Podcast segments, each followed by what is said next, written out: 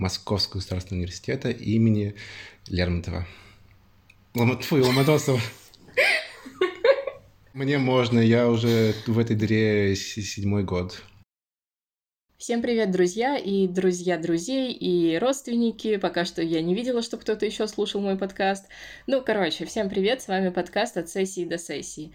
Меня зовут Света Горностаева, и здесь я разговариваю с разными студентами, Хотя я тут даже вам нагло наврала, потому что в этом выпуске я говорю не со студентами, я говорю с двумя бывшими студентами. Их зовут Полина и Олег. Полина после окончания МИФИ осталась работать на кафедре, но решила не идти в аспирантуру. Олег, наоборот, после окончания химфака МГУ пошел в аспирантуру. В этом выпуске я поговорила с ними о том, в чем, собственно, плюсы и минусы аспирантуры, на что живут люди, которые остались после выпуска работать на кафедре, и о том, чем они вообще там занимаются. Ну и последнее, что я хотела сказать во вступлении, это извиниться за качество звука в первом интервью. Дело в том, что Полина по рекомендации врачей соблюдает постельный режим, и поэтому мы записывали интервью полулежа на кровати. Плюс в их квартире сейчас проходит ремонт, там нет дверей, и поэтому периодически на фоне слышны звуки того, как муж Полины готовит ужин. А, так что, ну, сорян, вот так вот. Надеюсь, это не сильно помешает прослушиванию.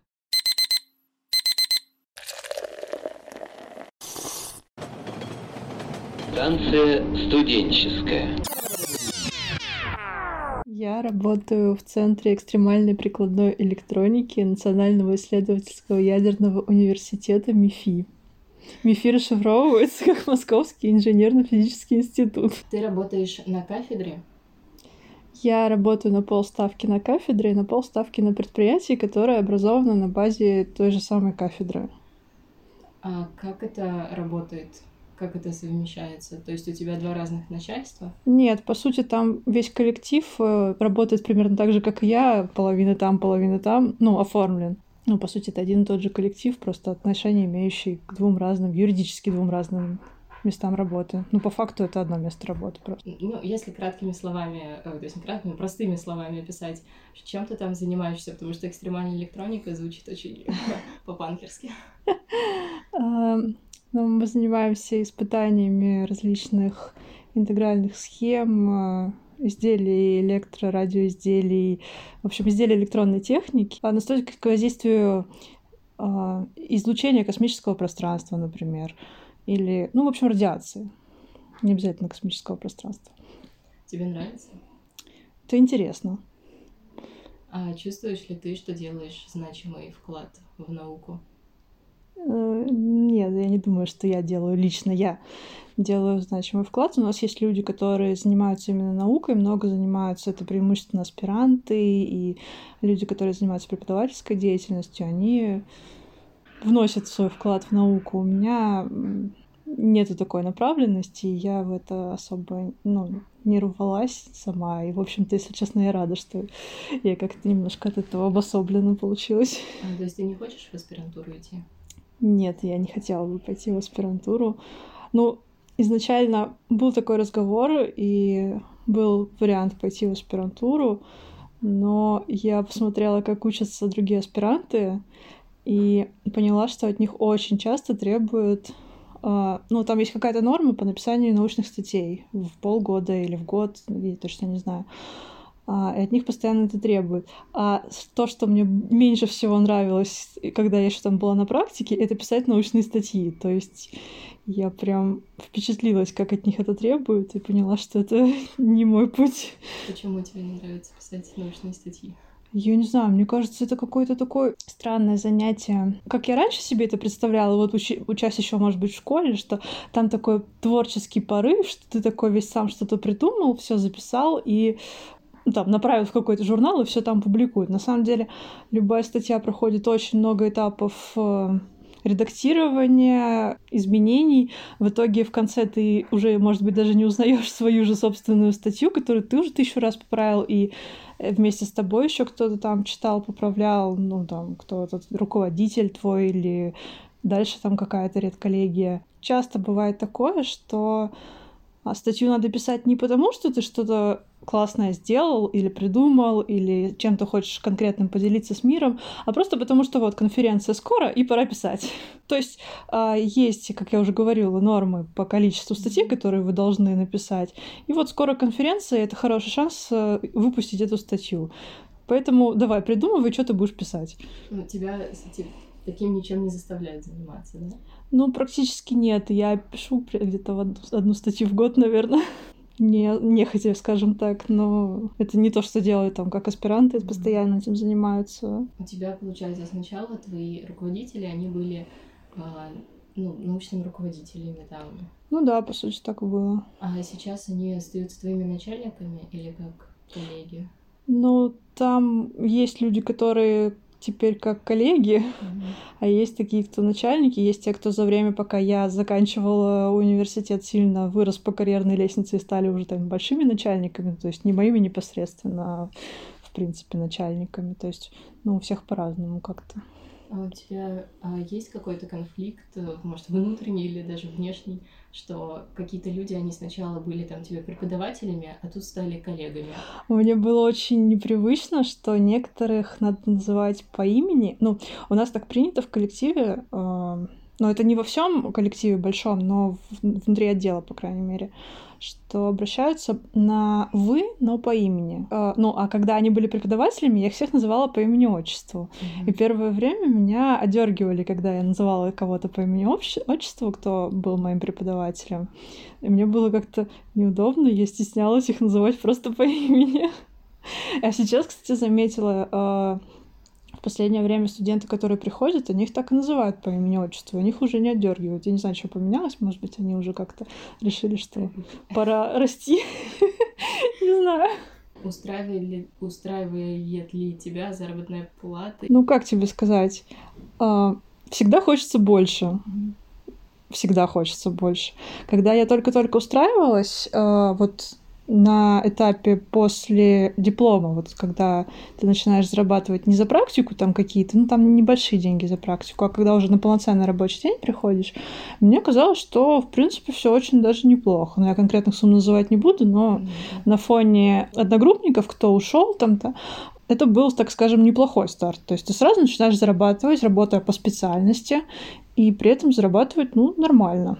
Но потом вот, как мне кажется, сейчас зарплатный рост какой-то довольно ну, медленнее, чем у одногруппников, которые пошли, скажем, работать в IT, специальность, которые там работают программистами, зарабатывают сейчас уже ну, некоторые в разы, наверное, больше меня. Я понимаю, что в IT зарплаты выше, и что, ну, люди не глупые, явно за это время неплохо там продвинулись. Так что я думаю, что да, что они уже там очень неплохо развились.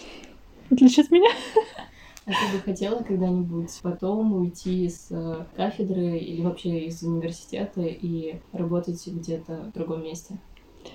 Ну, слушай, знаешь, бывают такие моменты, когда вот у тебя там какой-то завал, и тебя все достало, и ты такой психуешь и сидишь на HeadHunter, подбираешь себе работу э, в Макдональдсе или еще что-нибудь такое. Но мне кажется, такое у всех, наверное, случается когда-то. То есть, ну вот прям всерьез Останусь ли я на всю жизнь здесь работать, я не могу сказать точно, я не знаю. У меня такие, ну, может быть, это неправильно, как-то не по-взрослому, но у меня не настолько далеко идущие какие-то планы на жизнь.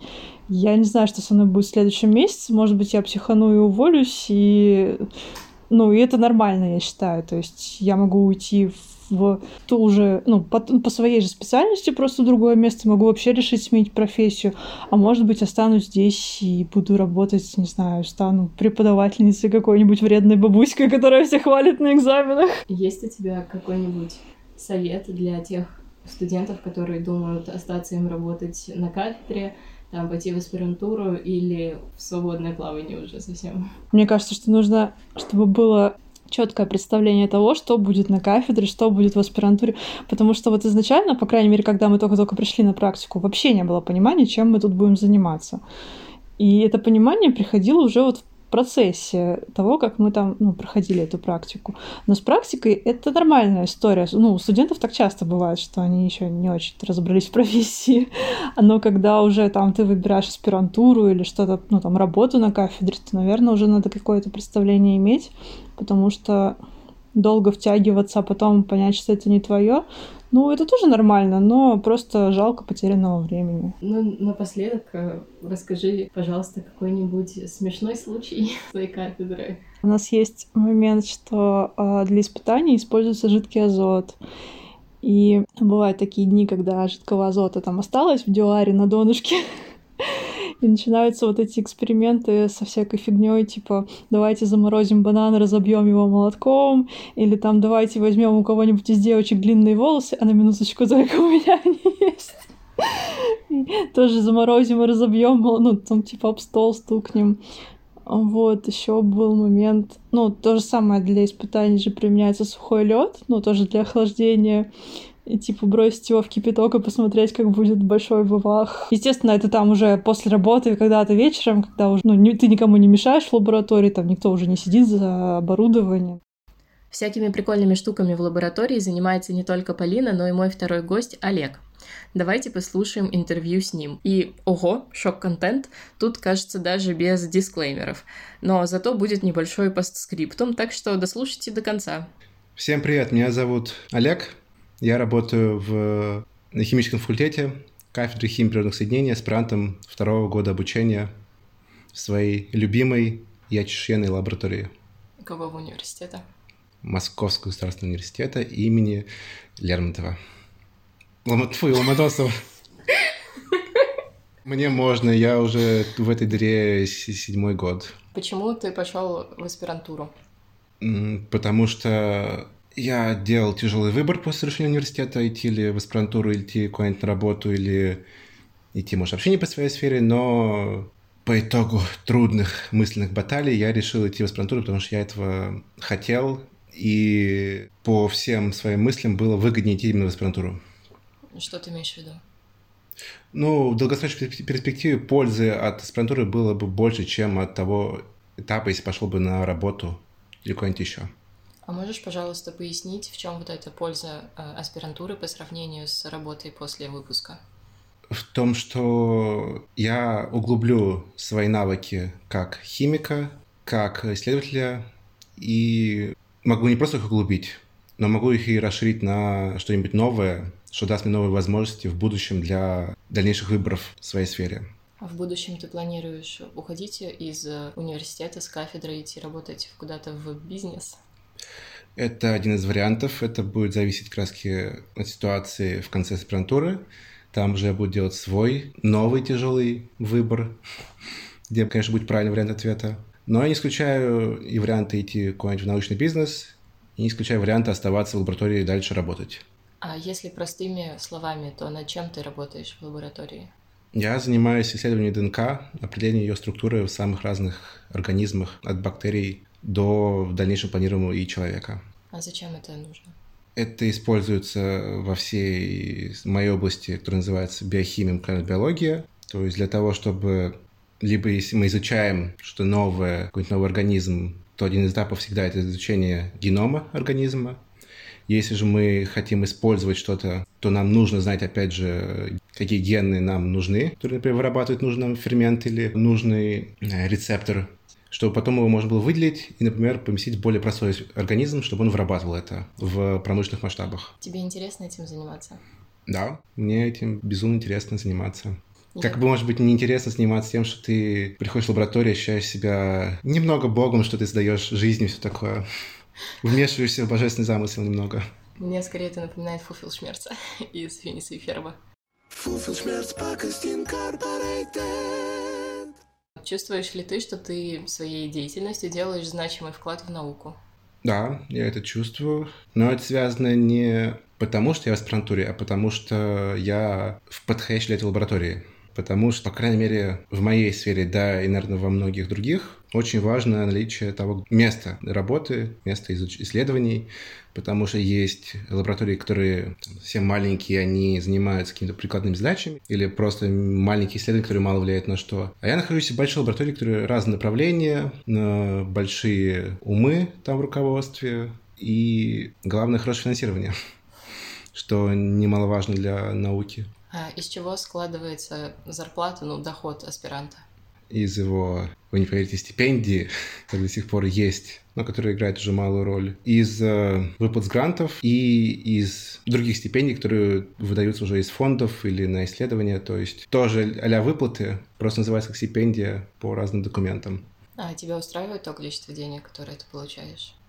И да, и нет. То есть оно устраивает меня как э, человек, который только прошел первый год аспирантуры. Оно было прекрасно по сравнению, так сказать, с общим уровнем выплат аспирантов, по крайней мере, в химической сфере. Но поскольку в лаборатории есть пути развития, пути улучшения, всей ситуации, то я и рассчитываю на повышение всех выплат в зависимости от своей работы. Поэтому я с, с учетом перспектив, да, устраивает. Правильно ли я понимаю, что в аспирантуре это устроено так, что у тебя есть какие-то пары, которые ты посещаешь, и в перерывах, грубо говоря, между этими парами ты вот делаешь какую-то работу в лаборатории, пишешь статьи и т.д. и т.п учитывая объем в процентаже затраченного времени на учебу и на лабораторию, то скорее в перерывы между лабораторией я впихиваю пары. Учебы в аспирантуре намного-много меньше. Плюс у меня сейчас прошел первый год, где больше всего пар, которые такие имеют более остраненное отношение к тематике, типа философии английского. И дальше уже будет только-только спецпредметы, которых, наверное, будет один-две штуки в семестр. Во время учебного года как выглядел твой обычный день? Приезд в лабу обычно в 10-11 утра. И если эксперимент не установлен, что делать, то обсуждение с научником, что нужно сделать. Затем делание этого. Если есть пары, то прослушивание пар а, параллельно с экспериментом или отдельно от эксперимента. И также изучение статей или написание текстов, или каких-то отчетов но это можно делать и дома. То есть у меня бывали дни, когда я оставался дома и занимался такой дистанционной работой. Как ты сдавал экзамены в аспирантуру? Как это проходило? Какие ты сдавал экзамены? И было ли тебе сложно это делать? Сдача экзаменов — это конкретно химфак, это философия, английский и спецпредмет. Зависит от того, на какую кафедру идешь. То есть у неоргаников будет органическая химия, у органиков органическая, там физхимики, ну и у меня биорганическая химия. Если говорить прямо, то ни к чему толком не готовился, потому что эти предметы уже были в студенчестве. Тебе не нужно учить ничего нового, ты это уже учил до этого, и что-то в памяти отложилось. А у вас многие пошли в аспирантуру вообще после окончания? Если брать, что курс студенчества химфака — это человек 300, в аспирантуру пошло около 100, даже, наверное, 110. По итогу 90 поступило, то есть 20 человек, они слились прямо на этапе подготовки, но они слились даже не, не из экзаменов, а они просто не, там, не пришли на экзамены. То есть не поняли в моменте, что они не хотят идти дальше в аспирантуру. И поэтому все, кто подали документы, все, кто прошли экзамены, все, кто пошли на экзамены, они поступили в аспирантуру.